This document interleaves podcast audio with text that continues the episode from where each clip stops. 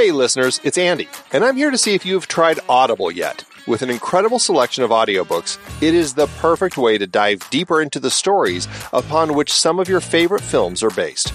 Audible members get a credit every month to redeem on any audiobook they like, plus access to a huge Plus catalog of podcasts, originals, and more.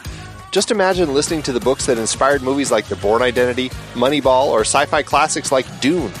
The best part? You can try Audible free for 30 days and get your first audiobook on them. It's a great way to experience storytelling while supporting this podcast. To get started, go to thenextreel.com slash audible or text the next reel to 500 500. Listen to incredible audiobooks and support the show today.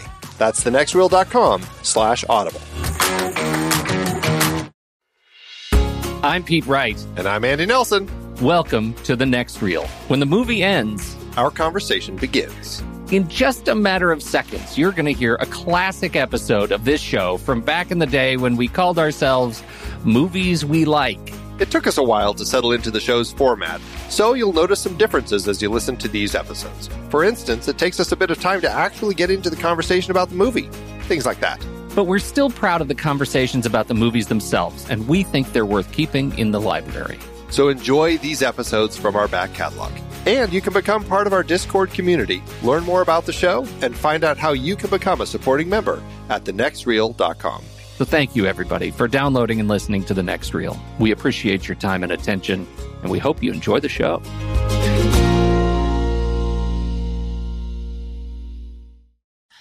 Um, okay, so let me tell you, uh, first of all, and this relates to my trailer. Oh. Mm-hmm. Okay. Foreshadowing. That's what I'm doing right now. Is foreshadowing. It's what we call that in the trades. Mm. Ceramic knives, Andy, in the kitchen. I have one. What do you think of them?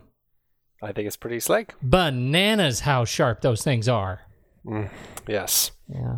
Sharper than a banana. I'm still pretty excited about my ceramic knife. As you should be. It's like every day. It's like a new sunrise awakening uh, with my ceramic knife. I just want to cut something. And I do this thing from this class, you know, this the class I took, the knife class. I told you that, right?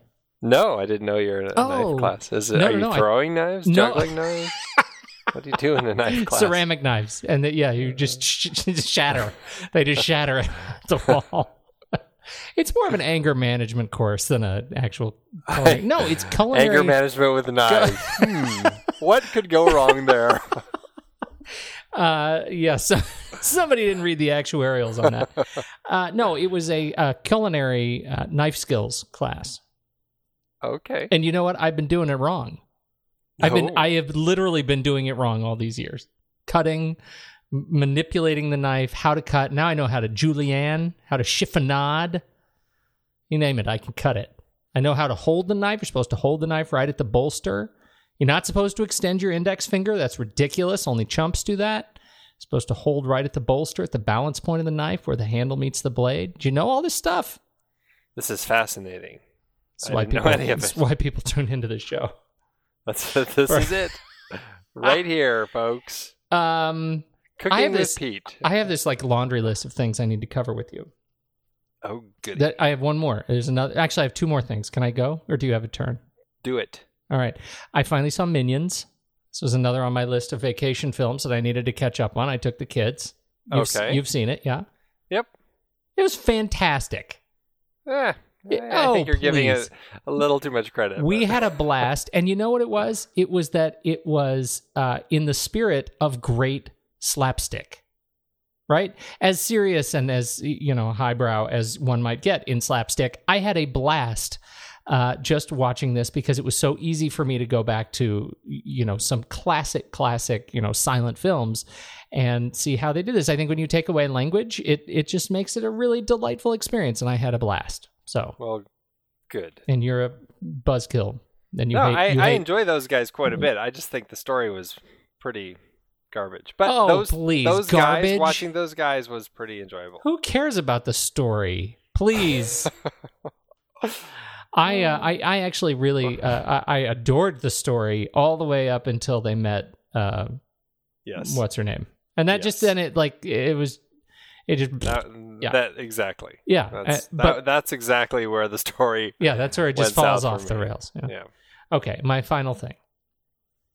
I found in my treasure trove of things that my dad has given me, and probably because he can't do anything with them anymore, and now I can't do anything with them. I found three uh, early film uh, film reels.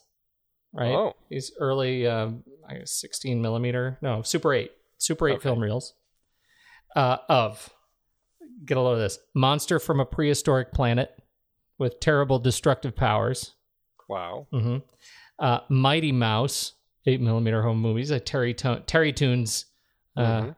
thing, hmm and this is the one I know you you will want to get take off my hands immediately.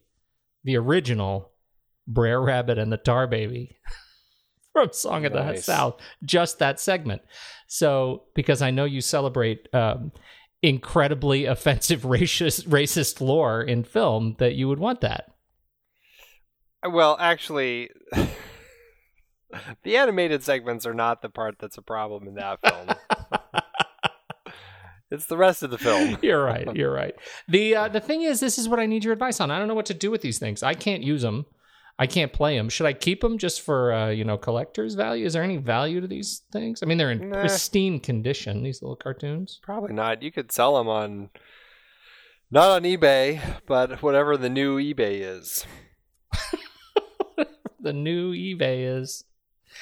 So when we figure that out, Yeah, because you know eBay turned into a place where you have to like have store there, and it's and you don't really auction things anymore. It's not eBay anymore. and it's Craigslist. No, it's not Craigslist. Oh, if if my wife were around, I'd ask her what it is. She knows what this new site is. or even better and- here's here's the thing is even better if anybody in our audience wants some old 16 mil or 8 millimeter super 8 film reels i will send them to you even better, Pete. Pony prize. oh oh andy andy oh that's so great how did that this is what the pony prize was meant for i am so dumb andy brilliant Oh. And if you don't have a way to watch it, it works perfectly to wrap around a Christmas tree. or decorate at a birthday party. So oh. so we'll see. If somebody comes out of the woodwork and says, "Wait, no, don't give them away as a buddy. I will pay for them. They're worth millions. I'll take the millions. Otherwise, Yes. somebody's getting this for their, with a pony." here, here. Oh, that's awesome. You got anything? You got any stories? You know what I watched? What? Limitless. Had you never seen it? No, I had never seen it. It looked. I didn't think it looked very good, but Chad, uh, one of our Yeah. film board uh, uh, periodic attendees, uh, told me to watch it, and he Yeah. said it was, it was really good. And I watched it. and I I kind of really loved it. Oh yeah. No, I, I, really was surprised. I was like, God, I thought this looked horrible, but I had a great time watching that. So, Oh, I'm fantastic little uh, film. what a relief. I'm so glad to hear you say that. Yes, we can be friends still. Well, yeah. because you know our our relationship is on a razor's edge. yes, it is. Um, I uh, I I actually really enjoyed it, and I, I but I haven't watched the TV show. You know, there's a spinoff, right? I did know that, but I have not watched that either. I don't know. Has it even started yet, or is it just was it just announced? I don't even I- know. I'm not sure. It's not that. That's not a man. I'm so glad you uh, enjoyed that film. I had a blast in that movie. I loved it. So Yeah, a lot of fun. anyway, yeah, a lot of fun. Uh, we have a blot spot. We do have a blot last spot. week. Uh, would you like to do the honors, sir? You bet I would. You guys covered The Deer Hunter extremely well. Thank you, Ben. We appreciate that. I agree that the biggest issue is just the length of the film, particularly in Act 1. The acting performances were stellar, and the varying impact of the war on those three guys was intense. I just needed that first hour to go by quicker. I can definitely see why this is a critically acclaimed film and Oscar winner, but I doubt I'll ever watch it again. Your rank 121 out of 198, my rank 139 out of 198. Oh, that's pretty close. Yeah, pretty close. Yeah, that's pretty close.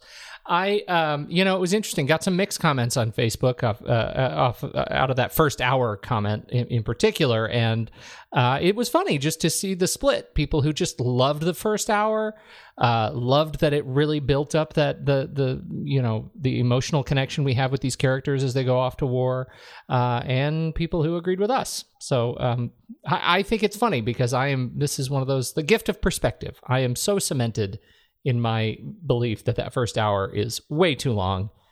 Um, and I can't seem to see it any other way. I need to cut it. I want to edit the film myself. I see the point. Um, I like I, I totally can understand that, but and and maybe if I'm in the right mood, like if I'm in a yee sort of mood, I can sit down and really take that wedding in and just revel in it. But uh, not this time. yeah, no, not this time. Uh, I think uh, I think that's it for the old business. Shall we tell the people where we're from? Where are we from?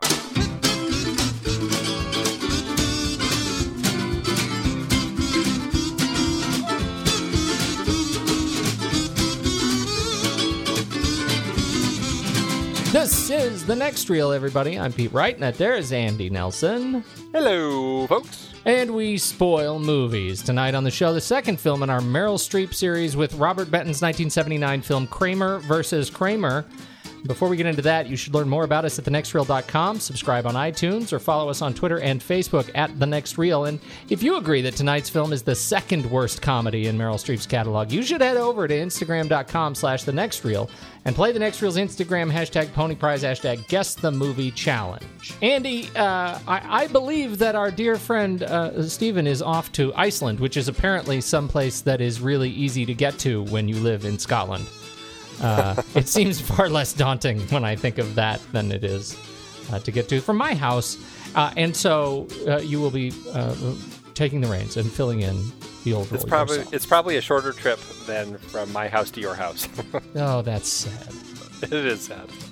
Uh, yes, congratulations to Fegfi, I think F E G F I, out of the gate. I shouldn't say out of the gate, but out of the gate Fegfi. This is Fegfi's first time playing on the uh, Instagram uh, Guess the Movie Challenge. So, congratulations, Fegfi. Yes, um, you did need six guesses to actually figure out, and uh, seven pictures to figure out what this movie was. But it was The Man from Laramie, the 1955 Anthony Mann film with James Stewart in it. it. took a lot of guesses. There were a lot of people playing this round trying to figure out what the heck this Western was. Nice. And it was all over the place, uh, from recent Westerns to old Westerns. And finally, uh, on the last day, Fegfi was able to figure it out. It did take a, a nice close up of uh, Jimmy Stewart to figure it out, but congratulations to Fegfi. You are now entered to win the 2015 Pony Prize. I say this and I mean it. Well played. Indeed, indeed. Mm-hmm. Andy, it's time. Let's do trailers.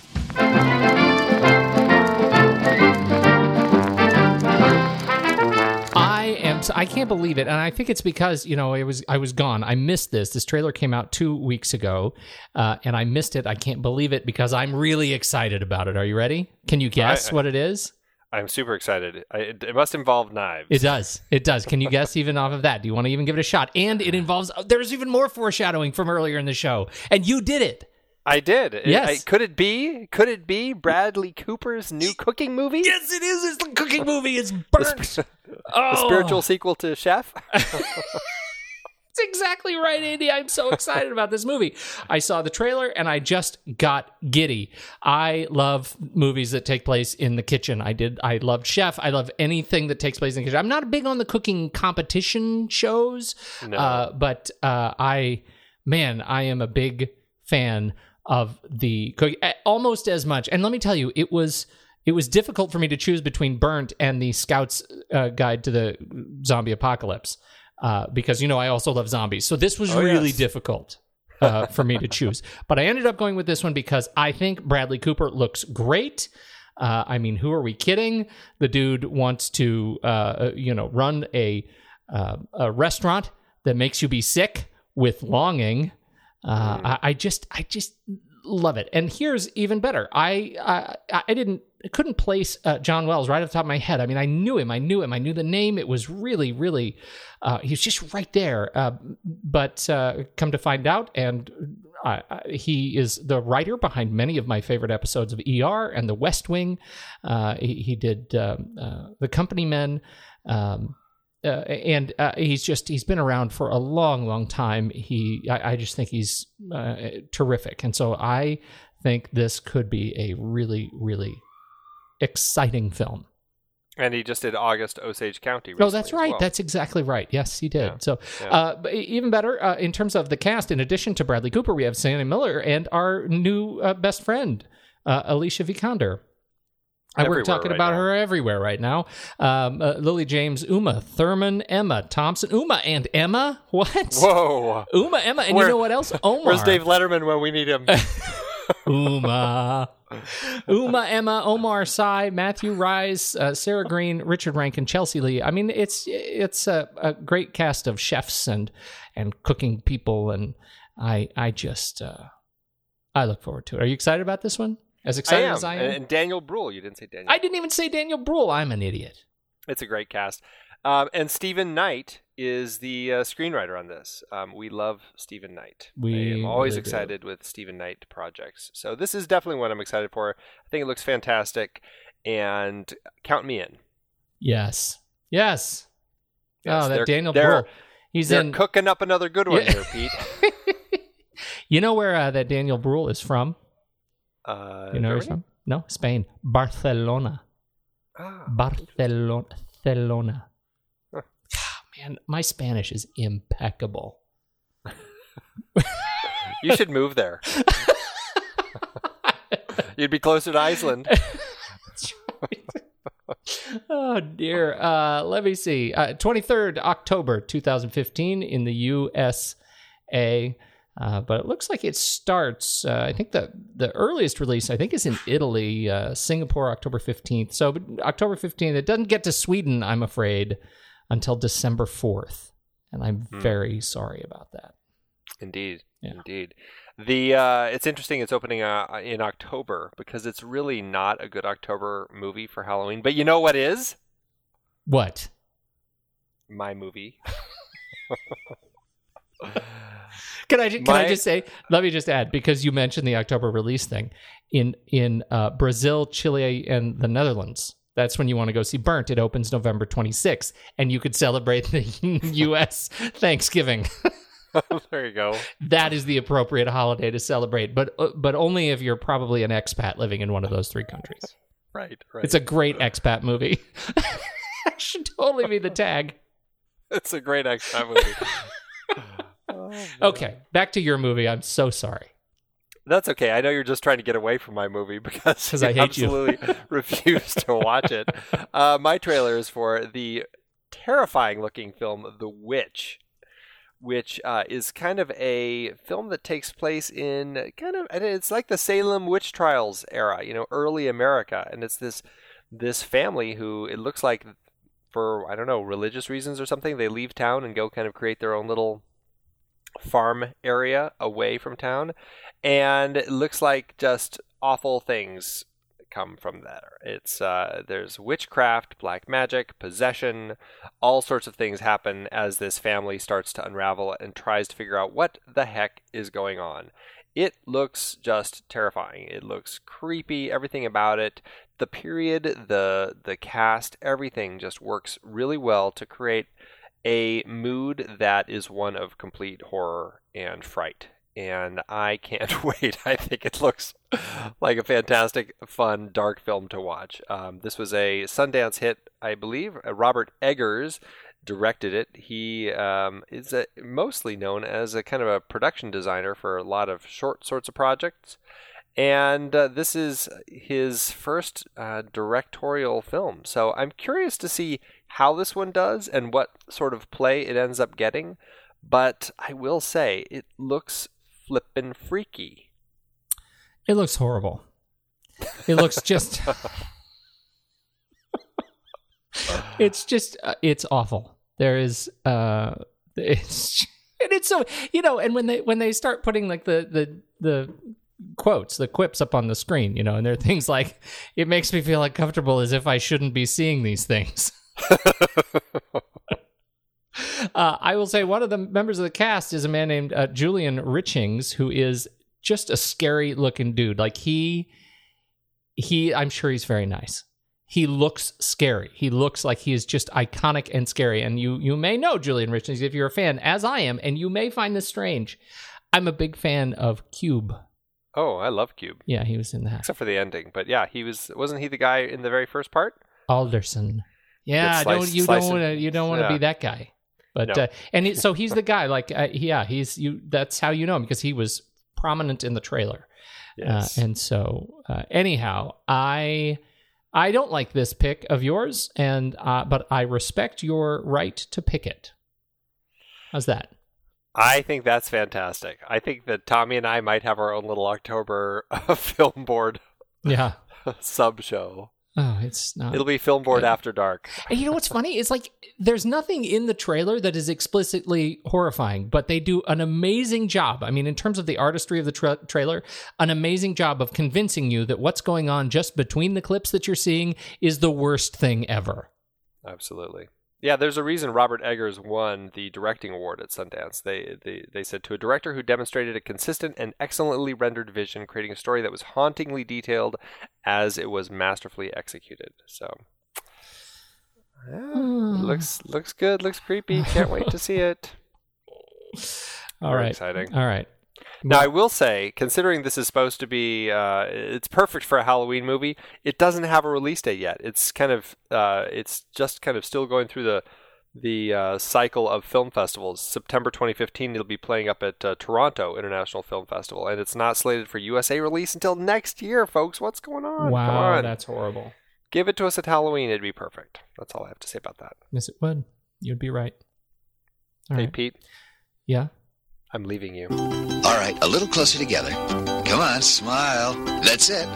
Hold it. it. Isn't this terrific? Columbia Pictures presents Dustin Hoffman and Meryl Streep in Kramer versus Kramer.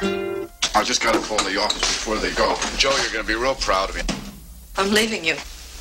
Was this some kind of joke? Did you know that all the best chefs are men? You got some shell in there. Oh, it's all right. You like your French toast crunchy, don't you? No, Mommy always buys the kind with the orange circles on it. I want my son. you can't have him. What makes you so sure he doesn't want me? You're late. I'm not that late, dude. I'm only 20 minutes. All the other mothers were there before you. It will never happen again, okay? I'm not saying he doesn't need his father, but I really believe he needs me more. I'm his mother. Oh! My wife says that she loves Billy, and I believe she does. But I'd like to know what law is it that says that a woman is a better parent simply by virtue of her sex? How does it feel? Good. Okay, keep going. Keep it going. Keep it going. That's terrific. I love you, Billy.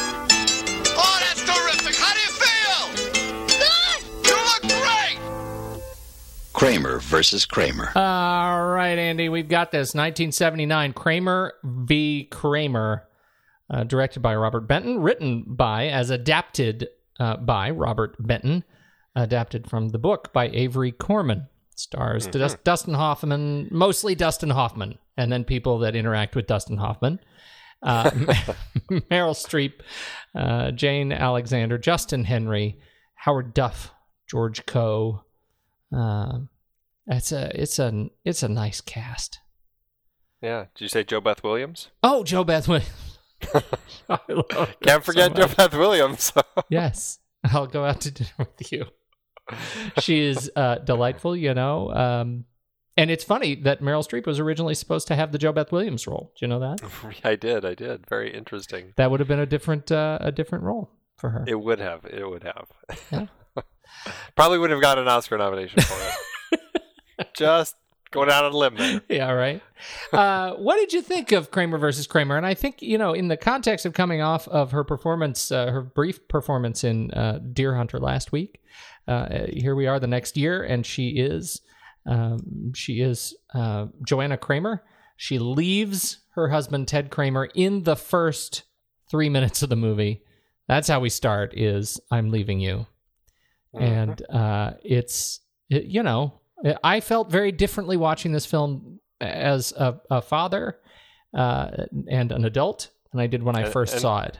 Uh, and a husband. and oh yes, I don't think I had seen this since college. yeah, I that's exactly when I last saw it, and I did not appreciate it at all. I don't think I did either. I, I appreciated it a little bit because my parents are divorced, so I, I had some appreciation of How seeing what how they were old doing. were there. they? How old were you when they got, a divorce? I was in third grade. Okay, so, you're a little bit eight. older than Billy. Yeah, I was eight, so just Yeah. slightly older than Billy. How did it play out? Did it play out the same way? Uh, same way it did for old Ted and Joanna. It wasn't quite. It didn't quite go this way. I didn't have a parent who just disappeared for 15 months. no, uh, that's pretty grim. Yes. I think that's another reason I didn't I, I didn't appreciate it. Also because uh, my parents were not uh, divorced or are not divorced, and so uh, I just I I don't think I got it, and I didn't understand the grief that um, that sort of unfurls in it. And now that I'm uh, you know I've got the family and the children, I man, it really hit home. And what was super funny though is my kids who are you know older than Billy, but you know not like old teenagers or in college they're still young they were in the room while i was while i was watching it on my ipad and they were in the room kind of listening to it and watching it and i asked them to weigh in you know what would you think? You know who would you who would you want to stay with if this happened? You know what they said? "Mo- Mom. mom? Like what? Have you not been experiencing this with me? Are you insane I, I, you know, I feel like I don't want to dock your allowance, but I may have to on principle. have you seen this guy? And and you know what my daughter says? But he burned the French toast. That's what you're basing this on? Wow. All right. That is pretty funny. I've been talking too long. Uh, So tell me, how did it uh, stand up for you? Uh, this film really uh, it it kind of broke me a little bit. it was really it was really just a, a I mean it was a beautiful film. I, I really loved this movie. I, I truly just thought it was just an incredible uh, piece dealing with amazing characters told honestly, powerfully. Um, it's just it's just just such a devastating ending. It's just such a kick in the teeth as you know his lawyer is just like yeah they they went with the mother right down the line. And just like uh, just like rips you apart. You know i just i i never want to have to go through anything like this. It's just an awful sort of situation to ever have to go through with somebody that you love or at least loved and uh, to fight over someone that you do love and want to keep in your life. And it's just it's just a horror horrible situation to have to see. And and it's such a an interesting film the way they play these two characters uh, the parents off of each other uh, Ted and Joanna and and how they uh, um, you go from just not respecting her at all and being just angry with her. I mean, it's really easy to side with Ted because we're with him for the duration of the film, um, and it's easy to kind of uh, see Joanna as the antag- antagonistic force. But toward the end, there's those moments where you see those glimmers and you start kind of understanding things and and it's you can start seeing things from both perspectives and then it's just like oh what, what's the right decision and, then you just don't know and, and obviously you still want um, Billy to stay with Ted but it's just it does break your heart at the end when Joanna um, really kind of decides even though he's awarded to her that she decides to give him up after all and it's just it's it's it created an incredible feeling of joy and heartbreak all at the same time I um, I agree with you. Um, my memory of it was that it was more of a a story of litigation, right? For me, what stuck in my memory from the last time I saw it was that the movie was you know more than three quarters them dealing with court.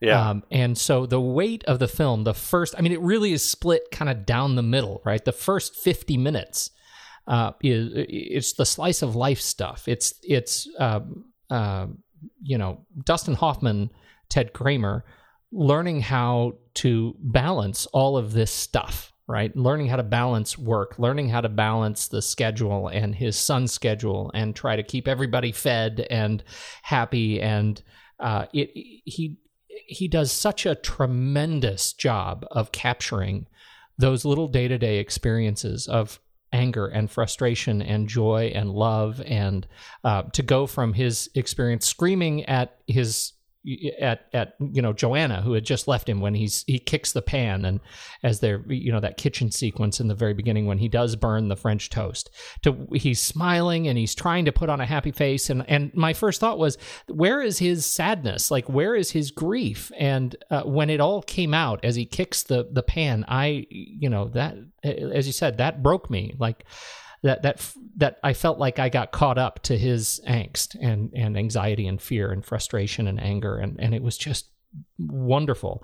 Uh, that we get to watch him and Billy transform over the course of this film. And that I think is an interesting thing when you, in terms of the protagonist you know the who's the transformational character in the film. And I think every one of these characters goes through not a, an insignificant transformation. And uh, I think that lends to or that adds to so much of the complexity of the film um, and and the demands on these actors to be able to to kind of pull that off convincingly. But you're right, man. It it it starts out small, it blows up right in the middle, and it ends on such a tiny, intimate little bit of redemption and love and uh, grief and uh, but but the intimacy between them, I think, is ends up being really beautiful. It does. And there are those moments in the courtroom where you see uh, just the awfulness of divorce court as the the lawyers really are doing their job. I mean, they're digging into the dirt and you know they have their claws out and they're just uh, hacking and slicing at the opponents and it's painful to watch and there's that awful scene where Ted's lawyer uh, Shaughnessy is uh, digging into Joanna, and I can't remember about what specifically about, uh, uh but oh, the failure speech, the, being a failure, yeah. and and and Ted is just looking at her, and it's it's like that incredible moment where they both are fighting for the right to have Billy live with them, but that is an amazing moment where their love for each other still is able to come out. His love for her, where he is like, no, no, no, and he's kind of from his seat. He's he's gesturing to her, shaking his head. No, you weren't a bad mother. You were a great mother, and it really touched me that despite everything going on here, all of the pain and torment and this this fighting over their son, that he is still able to have that moment and say, "You are you are not a bad person, you are not a bad mother.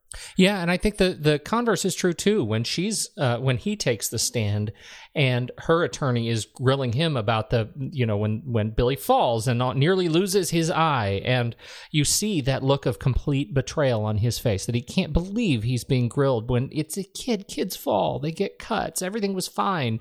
He sure he felt bad about it, but that betrayal that that was just a, a snippet of conversation in a coffee shop or in a restaurant and she shared it with her attorney to have it used against him in in that way was just awful. And you could just feel the whole intensity for me is that these people have handed their lives and the decision about where their child is going to go to two attorneys that they're paying to be there and a, a, a you know an elected or appointed uh, you know employee of the government right? They're, they're yep. giving their child's future the decision about him to a government employee uh, who's never lived in their house, who's never been there, who's just taking what is presented the way it is presented. And that is just diabolical. And I think if, uh, you know, I think there is a lesson here, which is, boy, if you're going to get a divorce, go for mediation because, wow, you don't want to see it get to court.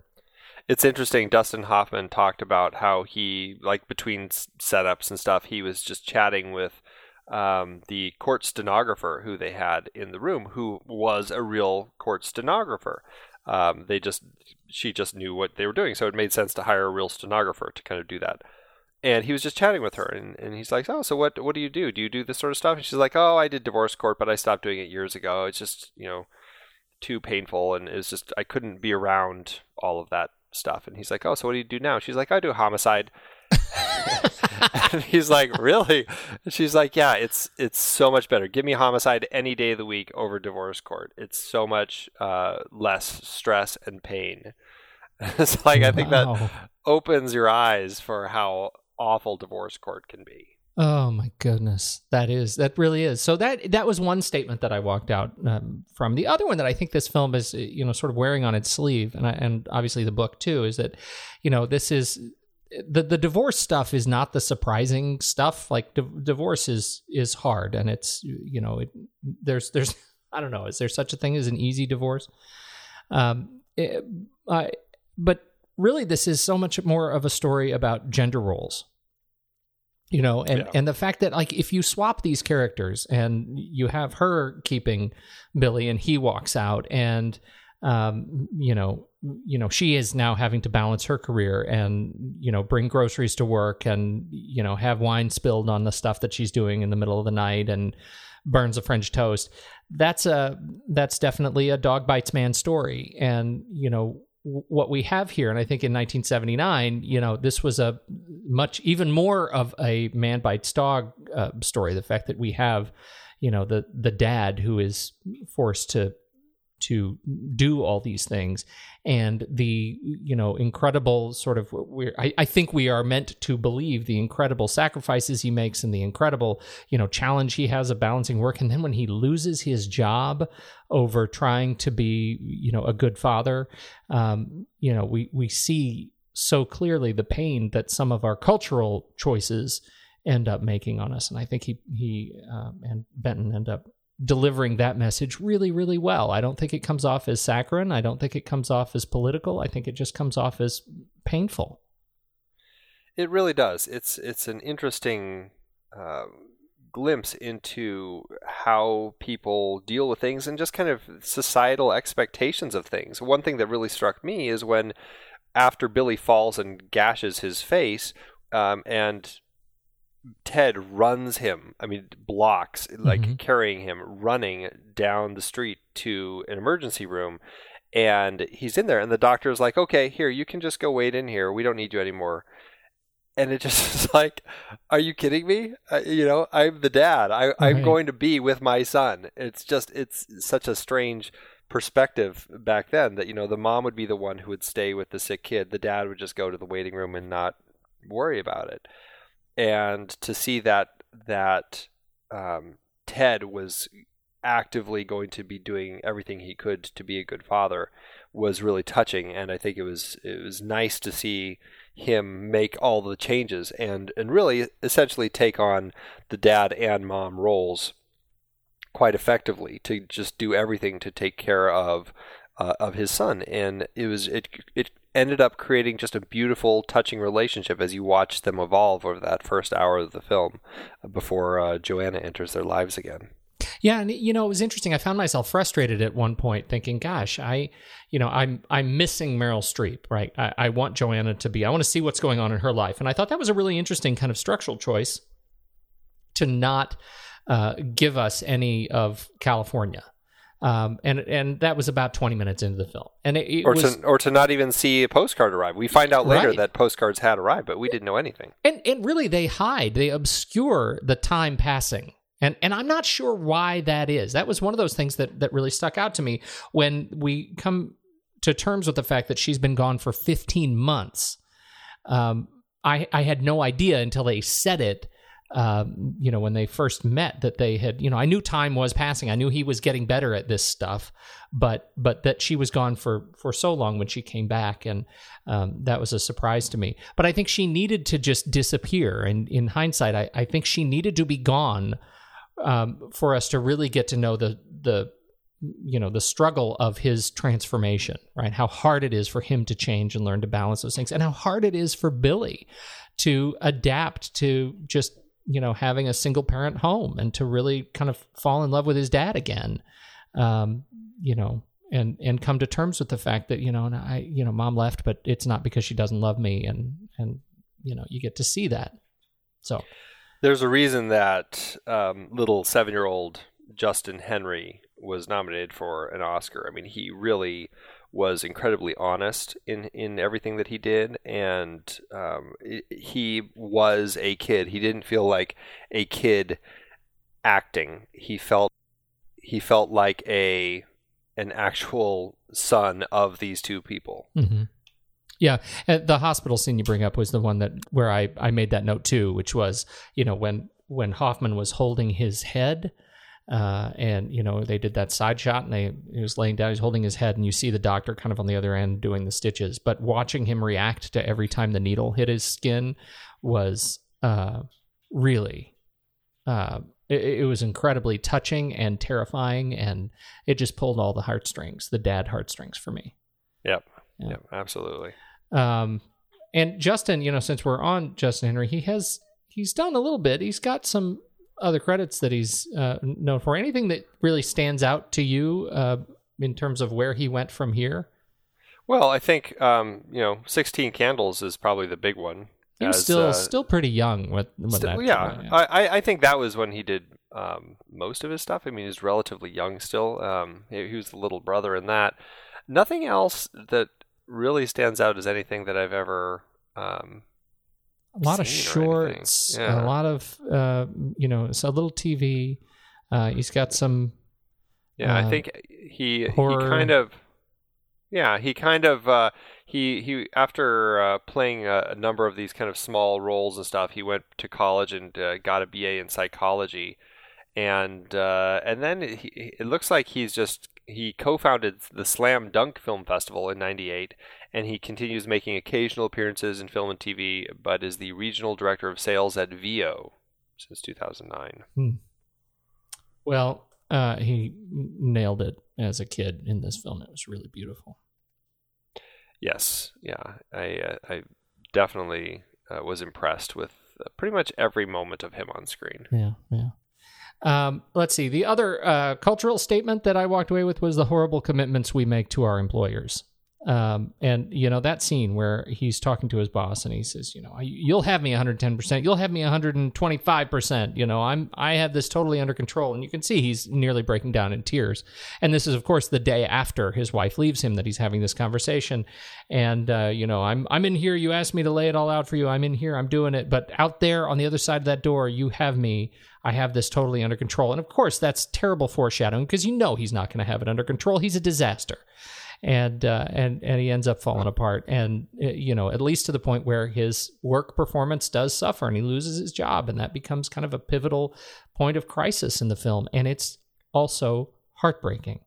Um, and uh, you know, I, I I don't know. I'm I feel truly blessed watching this movie that I have the flexibility that I do. It made me really reflect on uh, you know the old corporate gig and and uh, you know the pressure that I think is still on so many people to It's, uh, perform. Yeah, absolutely. It's it's a it, it's a very difficult place, and I mean, I have friends still to this day who. Uh, it, it, it doesn't even have to be just single parents. I mean, really, anyone who is a parent and who's working. I mean, there are there are people who work who, um, whether their employers have kids or not, it seems to be employers who don't have kids, but they have expectations where you know you're working there and you are theirs uh, pretty much whenever they need you. Mhm. and they don't have any expectations about uh, you know when you need to be home or anything like that. They just work work work. And it's it's uh, I, I think it is a, just a detriment to um, familial situations it really is very hard and i think it's also just a detriment working that way to just a person making a uh, strong moves forward in life. I think it, it just mentally, I think it can can be Yeah. a, a bad thing to get wrapped into, where all of a sudden, you know, your life has disappeared into this company, and and you know, where are you ten years later? I think you know the other thing I wonder is how much of that experience is uniquely American.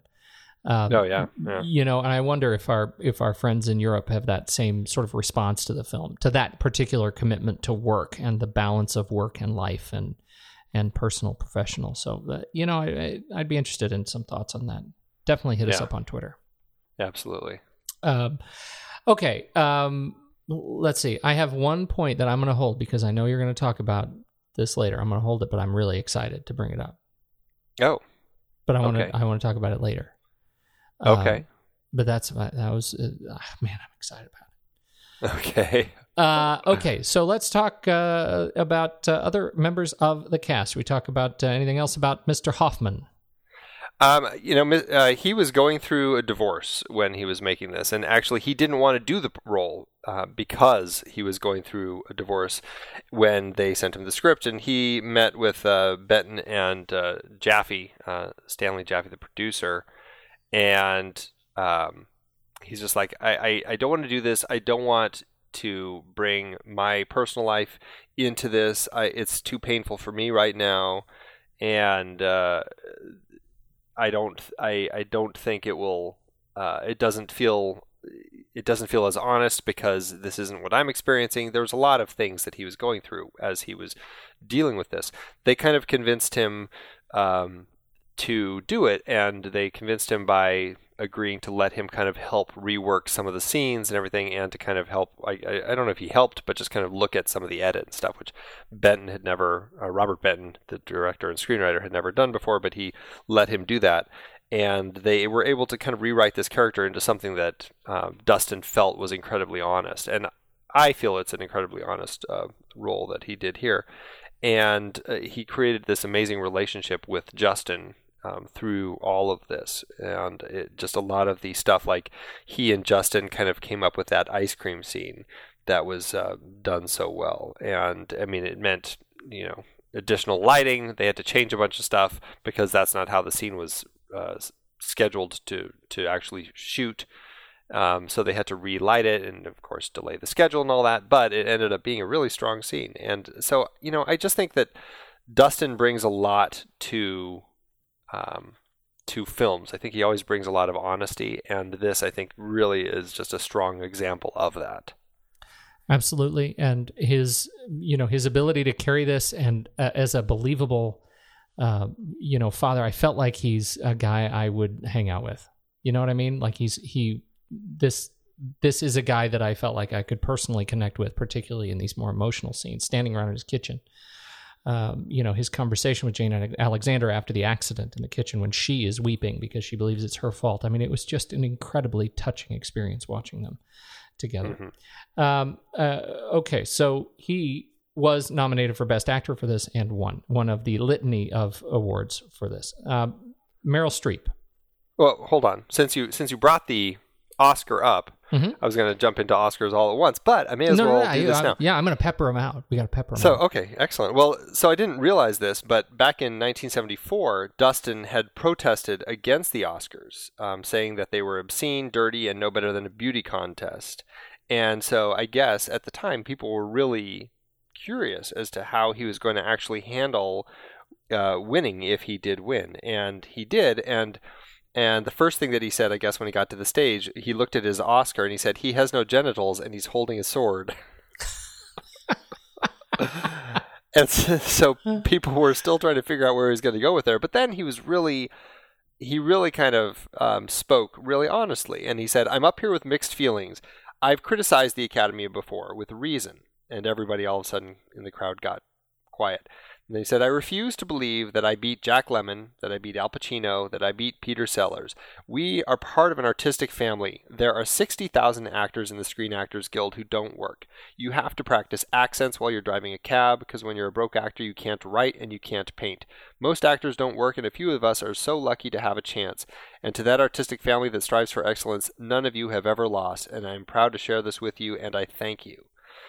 And so Well, that he just chokes up, me up right there. I know it's incredibly beautiful and and uh, amazingly uh, grateful, and and that wasn't you know all of his speech, but he you know that was the part that really I think got the audience to kind of really um, get what he, why he was so upset, I guess, with the Oscars back in 1974. But you know, very touching and well worth his win in this film. Absolutely, absolutely worth his win in this film. All right, now Meryl Streep. Uh, Yes. She is the reason we have gathered here today.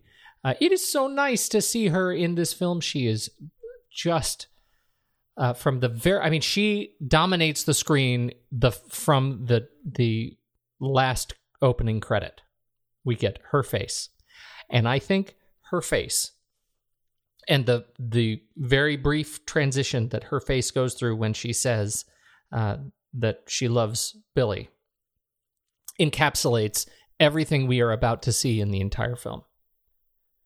Yep. Uh, it is it is beautiful and sad and longing and tragic all at once. I think her performance is fantastic in this film. I deeply enjoyed uh, watching her. And as we said in the beginning, she wasn't supposed to play the Joanna role originally. She, um, uh, uh, and yet I am I'm deeply uh, relieved that she got it in watching it this round. Well, she was involved when she was making this. She was involved in filming Manhattan with Woody Allen, and she was also doing um, uh, some plays in kind of a repertory theater in uh, New York. And they were actually nervous about offering her the role of Joanna because they're like, you can't do all of this stuff. And she's like, come on, I'm just in the beginning of the film and at the end of the film. There's a lot of time for me to do all this other stuff and get it done. And she did. She juggled it all and managed to make it work really well. Um, the thing about Meryl in in this film is and, and it really it holds true for all of her films is no matter who the character is she really looks at finding what it is in that character that she can um, that that is good and, and that she can she can connect with. And joanna um, she really saw her as this woman who was just kind of mentally ill. She had this depression and she was really struggling. As much as she loved her son and wanted to be with him, she was just lost. And her, her kind of mental illness that she had um, put her in a place where she just had to had to leave so that she could figure out who she was, or she would have probably ended up killing herself. And it's it just I think it's it shows that somebody like Meryl Streep she can really connect with a character, and I think that's what good actors do. No matter who the character is, they find the side of that character that they can really connect with to make that character uh, an honest, true character. And I think she does it brilliantly here. Uh, it looks like originally uh, this part was supposed to be played by Kate Jackson, correct? Uh, one of the Charlie's Angels, and that's why she couldn't couldn't do it. Um, and that would have it would have been a very different role. Yeah, it would have been really different. Yeah. Kate I, Jackson as Joanna, and then Meryl Streep walking around as, naked in the house. Yes, right. Uh, that that would have been very very different. Um, how about uh, Jane Alexander? Um, I really liked her in this. I she's one of those actresses that's been in a lot of stuff, but just not a face that you instantly recognize. And I was looking at her credits. I'm like, oh wow, she was in The Ring. Oh, she was in Terminator Salvation. She was in The Cider House Rules. like she's just in all sorts of stuff and tons of TV. I mean, she's one of those people that's just all over the place. And um, but I don't know this role. Like watching her here, I just felt like I mean, I feel like I'm just a broken record, but there's just so much honesty in her role as this uh, kind of friend who lives in the building and I really was touched by their friendship that she and Ted had uh, and really watching it develop over the course of the film. Well, and I think that's it. You know, we talk about the the transformation of these characters over the course of the film, and and she's another one that we don't think. I mean, she's just she's sort of the supporting character. She's the friend, but she's she gets to be the friend to both of these characters, and it's it is such a wonderful, I think, testament to her ability to start out as the friend of Joanna, as the confidant, as the person who's been who knows the story. You know, presumptively, we we believe that she knows more than she says uh, in the beginning, at least when she you know comes up to see how um, Ted is doing the night of the of, of her disappearance. And yet, I think we, you know, over the course of their meetings in the park, they become closer and closer as friends. Ted and and uh, um, and uh, Jane's character. Oh my gosh, Mar- what's her name? Margaret. Margaret. Margaret. Yeah. Uh, that you know they end up becoming the closer of the two and i think her divorce and her you know their shared experience uh, even in in i think four really short kind of sequences uh, or scenes we end up with a, a, great understanding of who she is and why she is important in these people's lives as, as the neighbor i think it's just fantastic and another one where um, you know she was uh, well deserved nominee uh, for the uh, Best Supporting Oscar, and she was, so she was nominated against Meryl Streep mm-hmm. for Best Supporting Actress in these in this film, and obviously Meryl Streep took this one. Uh, yes, she did.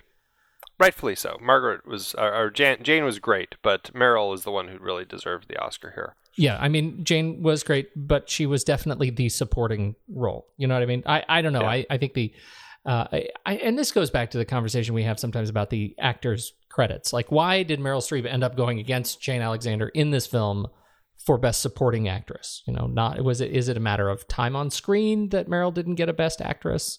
That's Um, yeah. I, I mean, if if anything, it has to be that because She's not in it very for an much. Entire Yeah. entire half of the film. Yeah. yeah. Anyway, Yeah. um, okay. And Justin Henry, we didn't mention, he was nominated for an Oscar for Best Supporting Actor and is still to this day the youngest actor to have been nominated for uh, an Oscar. The youngest, uh, let's see, what are the, the statistics? Is like the youngest actor to be nominated for um, any Oscar, the only actor to ever be nominated for an Oscar in the same decade of their birth. Something like that. so that was 1979, and he Yeah. was um, he was up against goodness. Um, it's funny we've actually mentioned his name. He was up against Mickey Rooney, uh, uh, Frederick For Mickey Rooney was Black Stallion, Frederick Forrest for The Rose, Robert Duvall for Apocalypse Now, and Melvyn Douglas for Being There. And, uh, And, it looks uh, like Melvyn Douglas won that one. Melvyn Douglas won. Melvyn Douglas, uh, and I can't remember if we talked about this when we talked about being there, but Melvyn Douglas um, refused to go to the Oscars because he was offended at having to compete against an eight-year-old. Well, you know, But he won. He so, won. so I wonder if he accepted the award after he won. I don't know. I you didn't you don't have that speech memorized too because I don't have that speech have that memorized. No, he he wasn't there. He he didn't show up. no, So there is no speech. So I do have Uh, it memorized. There you go. That's pretty funny. Yeah.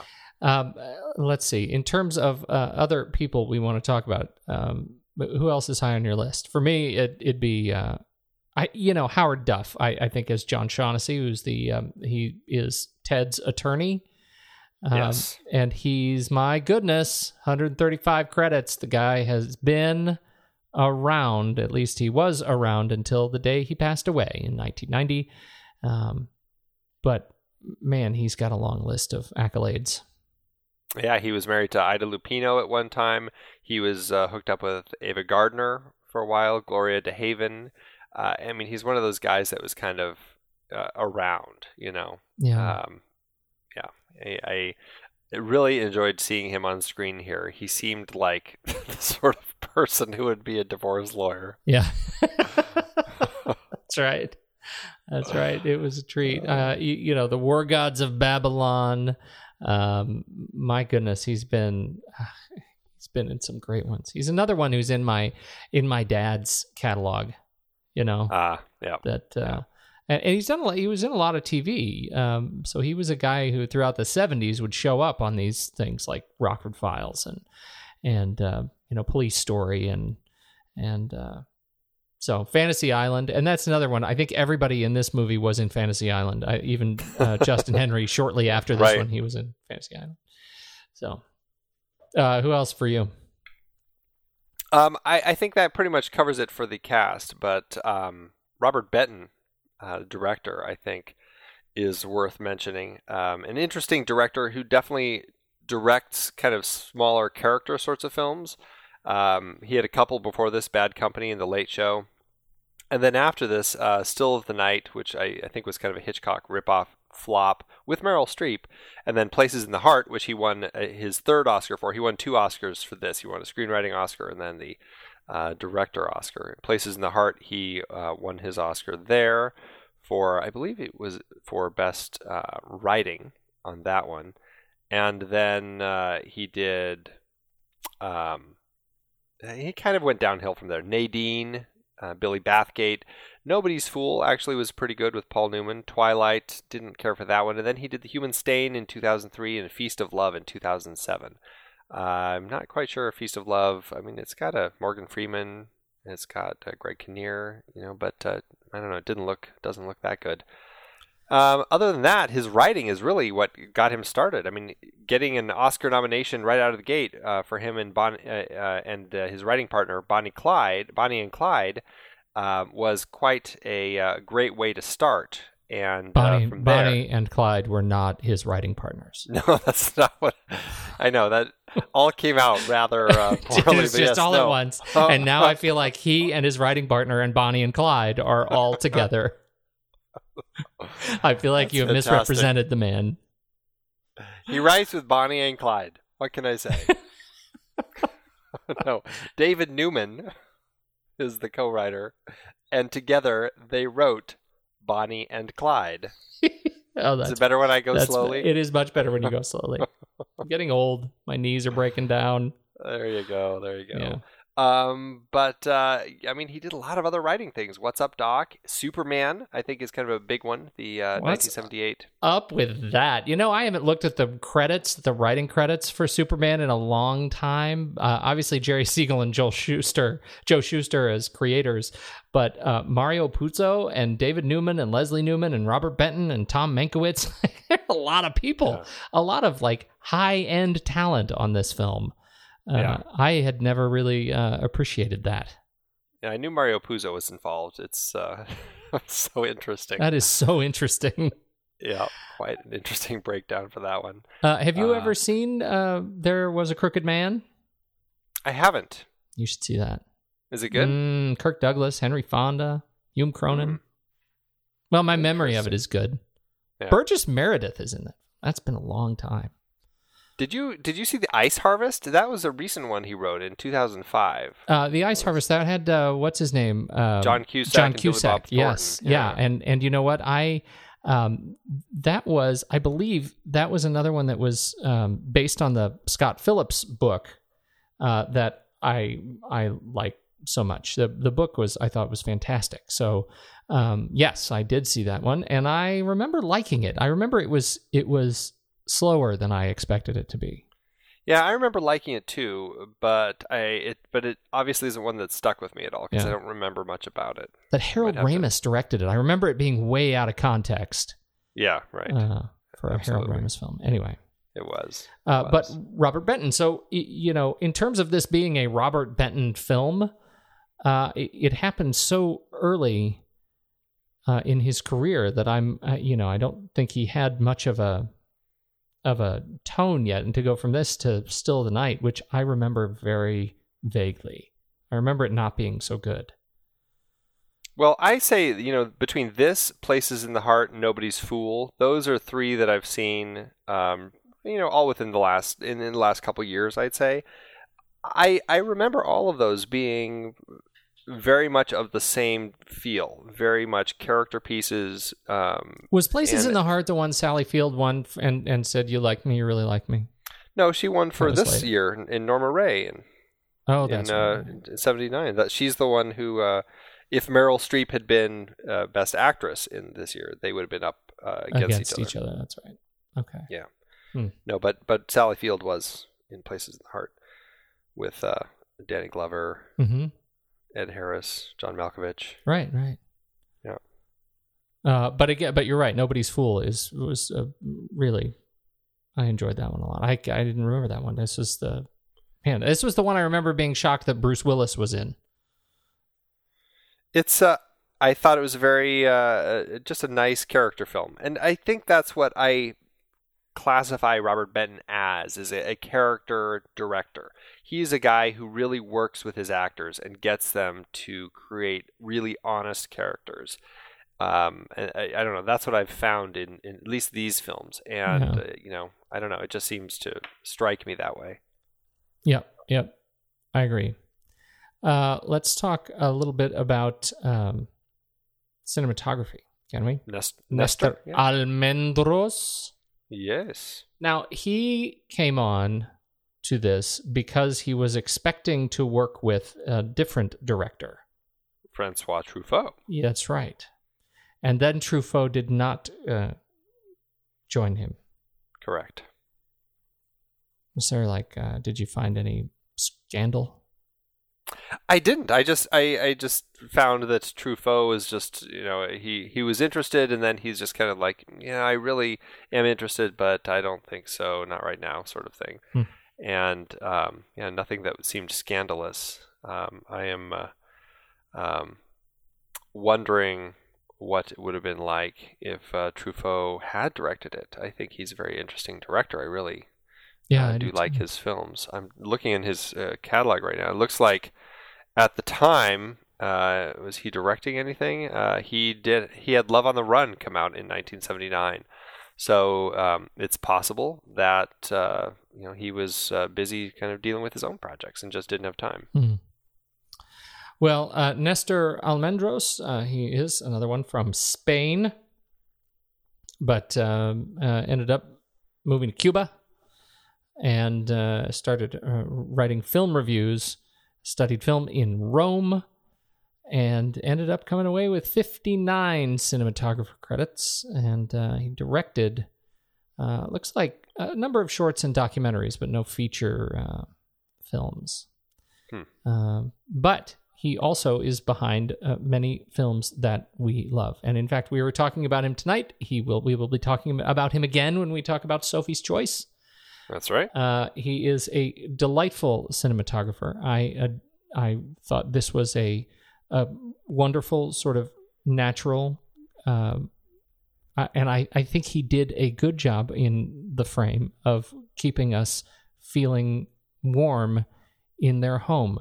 And that was one of the things I think hit me very first shot after the shot of Meryl's face when they pull away and there's the the red curtain or the red you know swatch of fabric over the lamp uh, that's kind of glows the room red and i thought it was just it just set the tone for me for the rest of the film it was a you know in spite of everything that was going on in spite of everything that the that you know these people were going through and all the emotion that they were feeling and on screen the i think they did an incredible job of keeping us feeling like we're in a place of warmth Uh, yeah, and it was interesting because he paired with uh, Paul Sylbert's production design and Ruth Morley's costume design.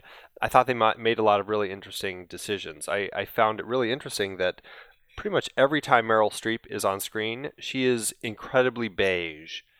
Like everything, like her wardrobe is just uh, like just it's almost like disappears into classically things. soft focus too like yeah uh, yeah disappears into things particularly when the handoff they do the saturday handoff the Uh-huh. first time he has to hand off billy to um, you know to mom and she is standing there in the middle of these kind of the the fall it's not even fall the winter kind of trees in central park. And she's just like not even there. And, and I think it's such an interesting way to depict her because it, it speaks so much of her character. yeah. Somebody who's there but not there. And I I really liked that. It I just something I just kept noticing. Yeah, I think Nestor uh, did an amazing job with the camera. I mean, he was nominated for an Oscar.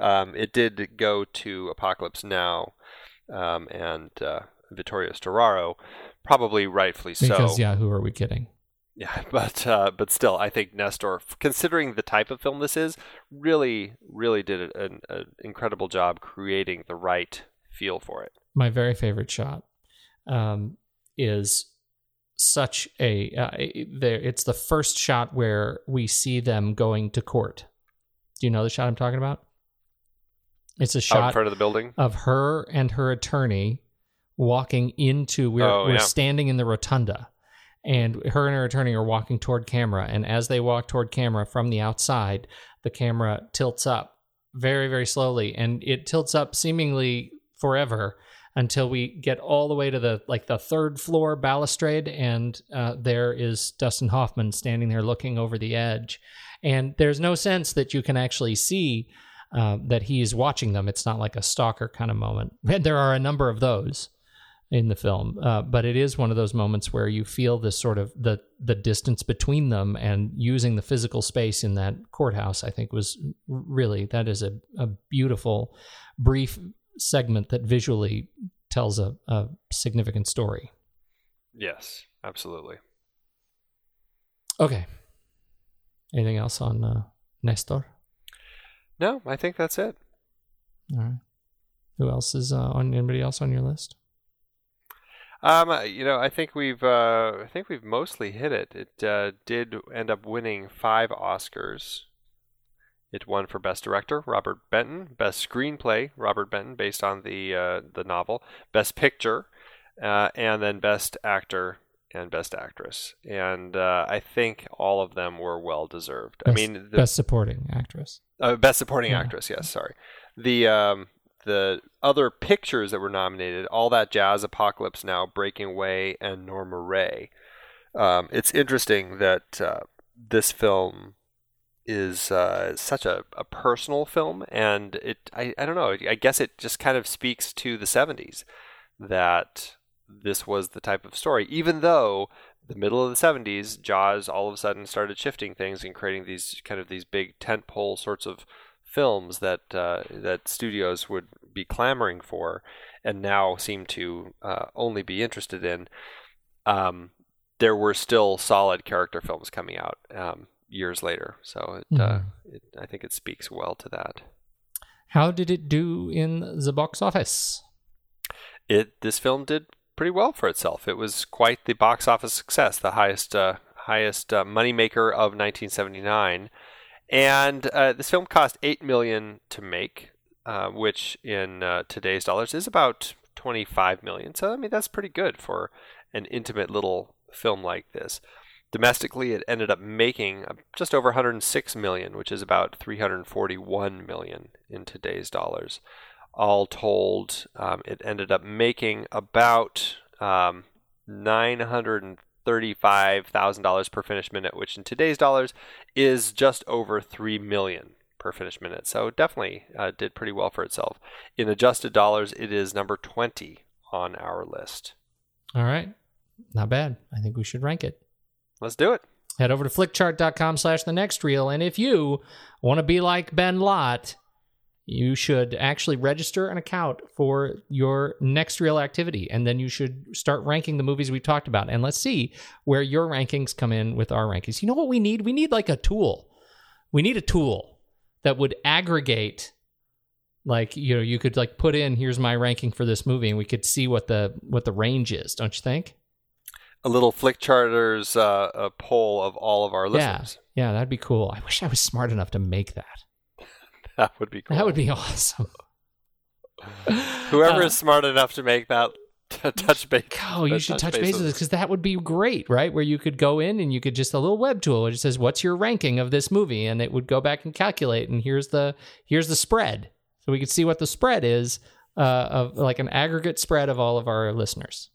See how right film. we are or how wrong we are. Because there are a couple we've been, oh man from Uncle, wow.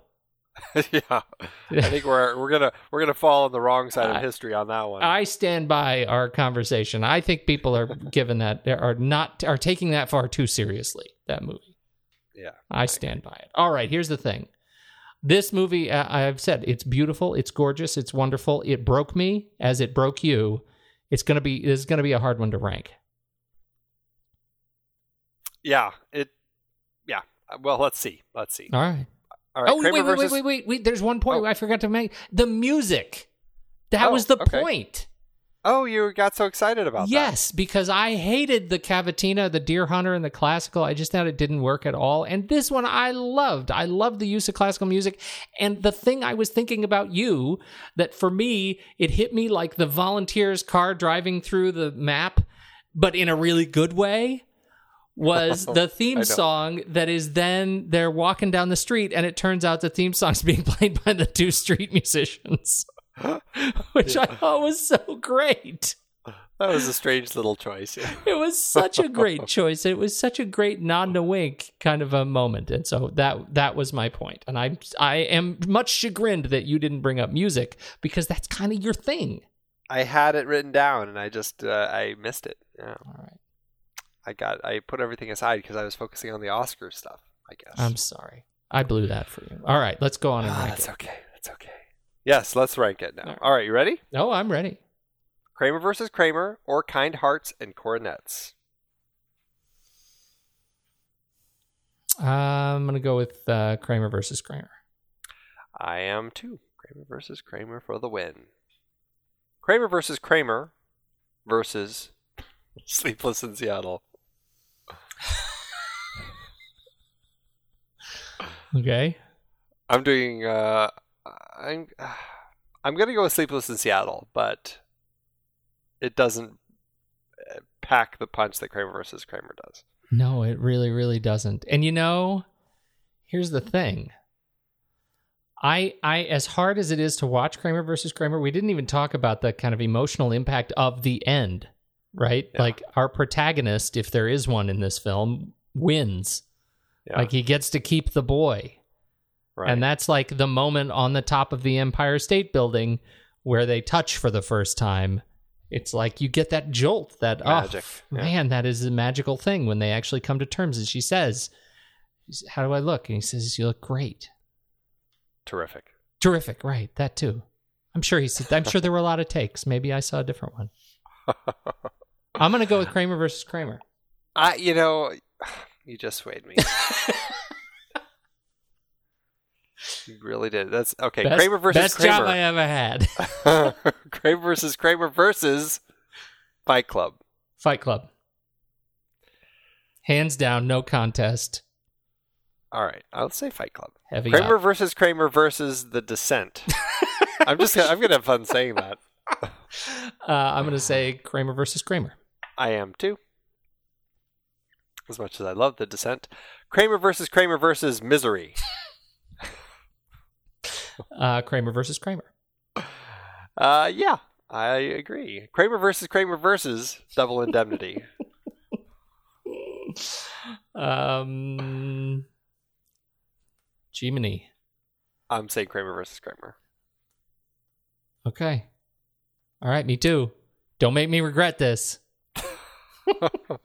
Kramer versus Kramer versus Sweet Smell of Success.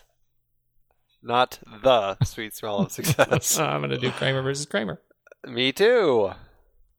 Kramer versus Kramer versus Ace in the Hole. Oh, Kramer versus Kramer.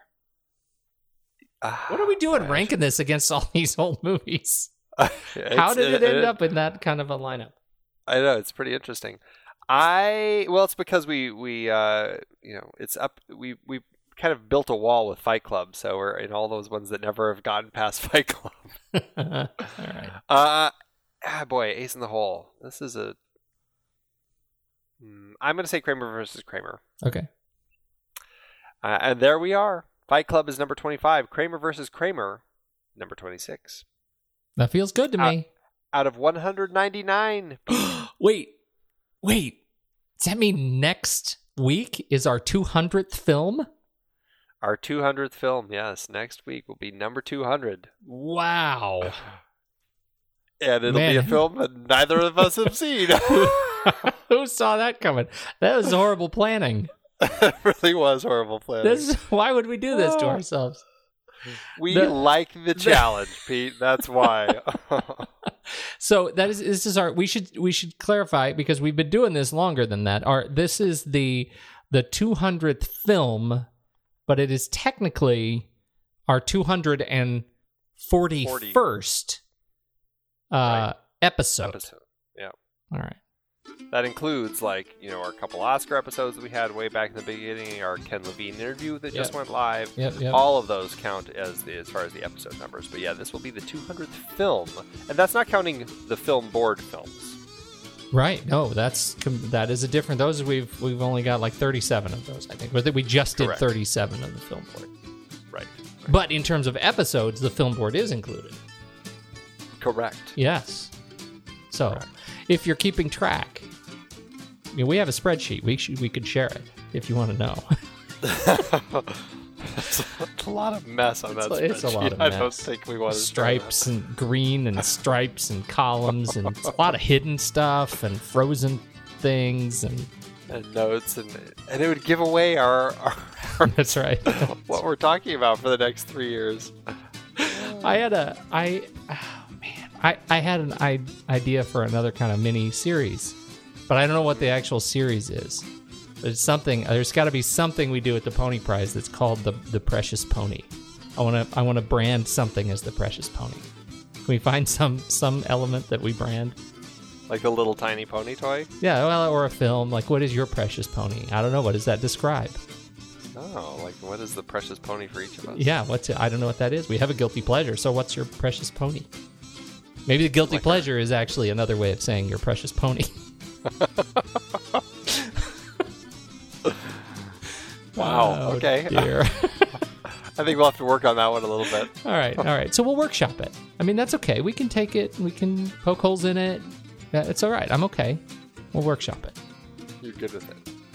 I uh really gotta go to bed. All right. I'm gonna go make some French toast in a cup.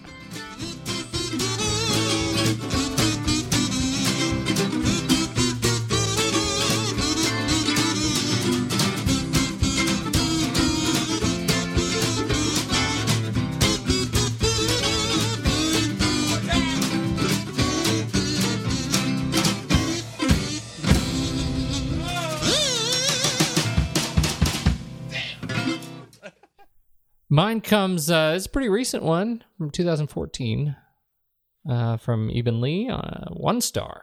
I just hate this movie. It's so dumb.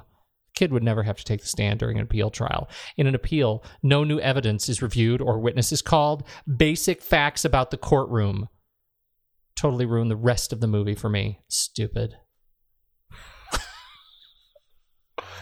Wow, must be a lawsuit student or something. Yeah. right. so funny. I love well, that the, the feedback is, you know, Dean 59 responds, it didn't come anywhere near ruining it for me, but that bit of melodramatic creative license did stick out to me when I first saw the film and its religion release. And actually, it's doubtful a judge would have required the child's testimony and blah, blah, blah. My goodness, can we stop talking about the law? it's just too much.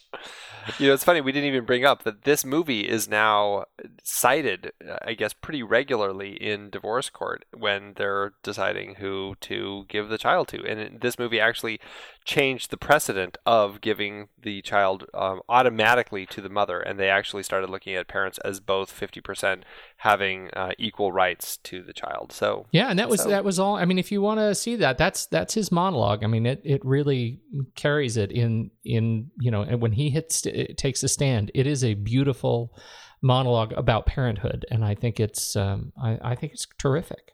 absolutely. Yeah. All right, what's your but not not according to Neb Student,